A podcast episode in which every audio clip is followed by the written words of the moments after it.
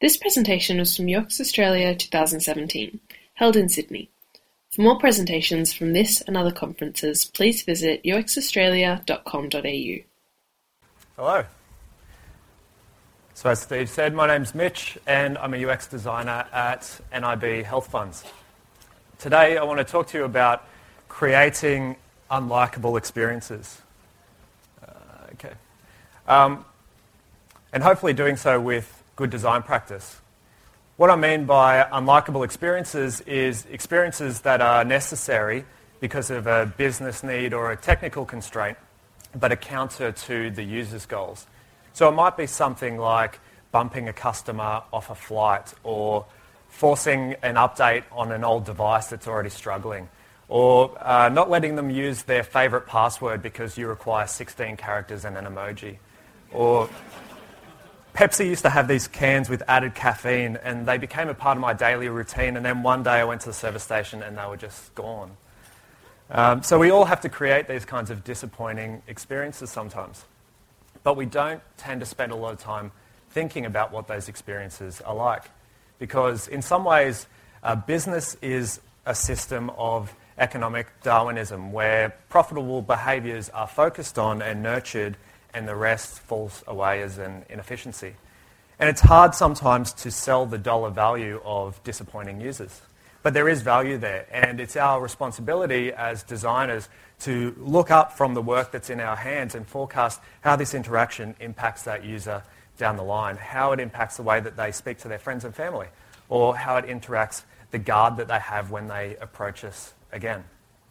And I didn't spend a lot of time thinking about this myself until I worked on a project that was wholly and solely based on disappointing users. It was a project uh, aimed at informing our customers about an increase to their insurance premium. Uh, any uh, Netflix users out there will know what I'm talking about. I don't want to pick on them, but just that was a recent one. Uh, you get an email and it's got this nondescript subject line, and buried in the content somewhere is information about a service change. It's like the words price and increase have disappeared from their vocabulary. These are uh, experiences that are designed specifically to be ignored and designed to be forgotten. We had a chance to do something different. We wanted to make a disappointing experience that was engaging and helped our users to understand and hopefully accept that their price was going up, to feel that it was fair and reasonable. And so we started this project the same way we would any other. We collected data. We looked at GA data, we spoke to subject matter experts, we looked, looked at uh, feedback from previous campaigns, and we put together some prototypes to get them into user testing. And it was in that user testing that I realized how different this project would be to my usual days of trying to deliver delight. Because the feedback in those user testing sessions was scathing. It was brutal. It was sitting in a room for eight hours while users just came in one after the other and said nothing but negative things about what we'd created. And why would they say anything other, right? It's, it's telling them that their price is going up. And it wasn't just our users who were disheartened. Our, our team was disengaged as well because it's not easy to hear nothing but negative things about something you've spent a lot of time working on. And what I realised was that if we continued down that path, we were going to end up with a team that was getting more and more disengaged from the project. And so to overcome that, we became more specific about our goals. Being more specific about our goals. So we always have a metric of success and we have a happy path and a sad path. But the problem is when you're delivering disappointment, the uh, range of possible experiences that a user can have becomes much more truncated. And that happy path starts to look a bit like that sad path. And if you hit somewhere in the middle, it's hard to tell which way you're headed. So we needed to be more specific about our goals and what kind of behaviours we would expect to see um, moving in the right direction. So when we did that, when we got more granular and laid that over the research that we'd done, we started to see patterns and, and some pain points. And the key pain point for us was an issue of disengagement and that fundamentally came from an issue of trust. Because once we dropped that bomb, when we'd given that bad information, or that disappointing information, our users were coming, becoming disengaged. Everything we said to them from that point forward went through this filter of, do I still trust these guys? Would I take the advice that they give me? And often the answer was no.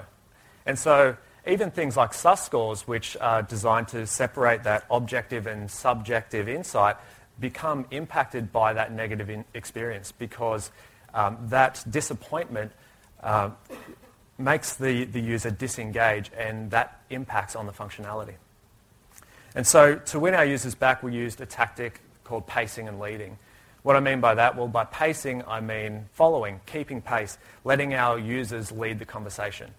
We knew that our users had a very clear question, and that was, why is my price going up? And so we had to answer that question in direct and simple language before we could move forward. So we restructured our content and we led with that question and the answer to it. From there, we found other things that we and our users could agree upon to maintain that pace. And so we talked about there are other options. You could leave NIB and go to another health insurer. You could leave health insurance altogether. They are valid options for a customer. And we talked about what that would be like for them. And that's how we brought back that engagement by talking about things that we agreed upon. And once we did that, we transitioned into the topic that we wanted to talk about, have the question in their mind, what can you do about it? because it's all too easy in these experiences of disappointment to do the mic drop, to deliver that bad news. Your price is going up, peace out. Because there's, there's no desired action. There's no product to buy. There's no service to join. It's just delivering bad news. But if you can give your user back some control over that situation, you can leave them feeling empowered. And even if the price rise or whatever that bad experience is is inevitable, having that sense of control will impact the way that they feel about that experience when they look back on it. So we finished with a what can you do about it se- section, which gave some advice on how they could minimise the impact of that um, price rise. A few months after the project, we got an email from our performance analyst to say that we'd seen a significant increase in the time users were spending in our content. It was up double from the previous year. We'd also heard from our call centre that we'd had a decrease in customers calling to leave NIB and an increase in customers who were calling for a cover review, which was something we suggested in our What Can You Do About It section. So those three things together we think suggest that uh, we had a positive impact in this space. There's so much more that I could talk about with this project, but I uh, just don't have enough time in 10 minutes. So feel free to come and say hello afterwards or, or tomorrow. Otherwise, I hope you enjoy the rest of the talks. We hope you enjoyed this presentation from UX Australia 2017. For more presentations from this and other conferences, please visit uxaustralia.com.au.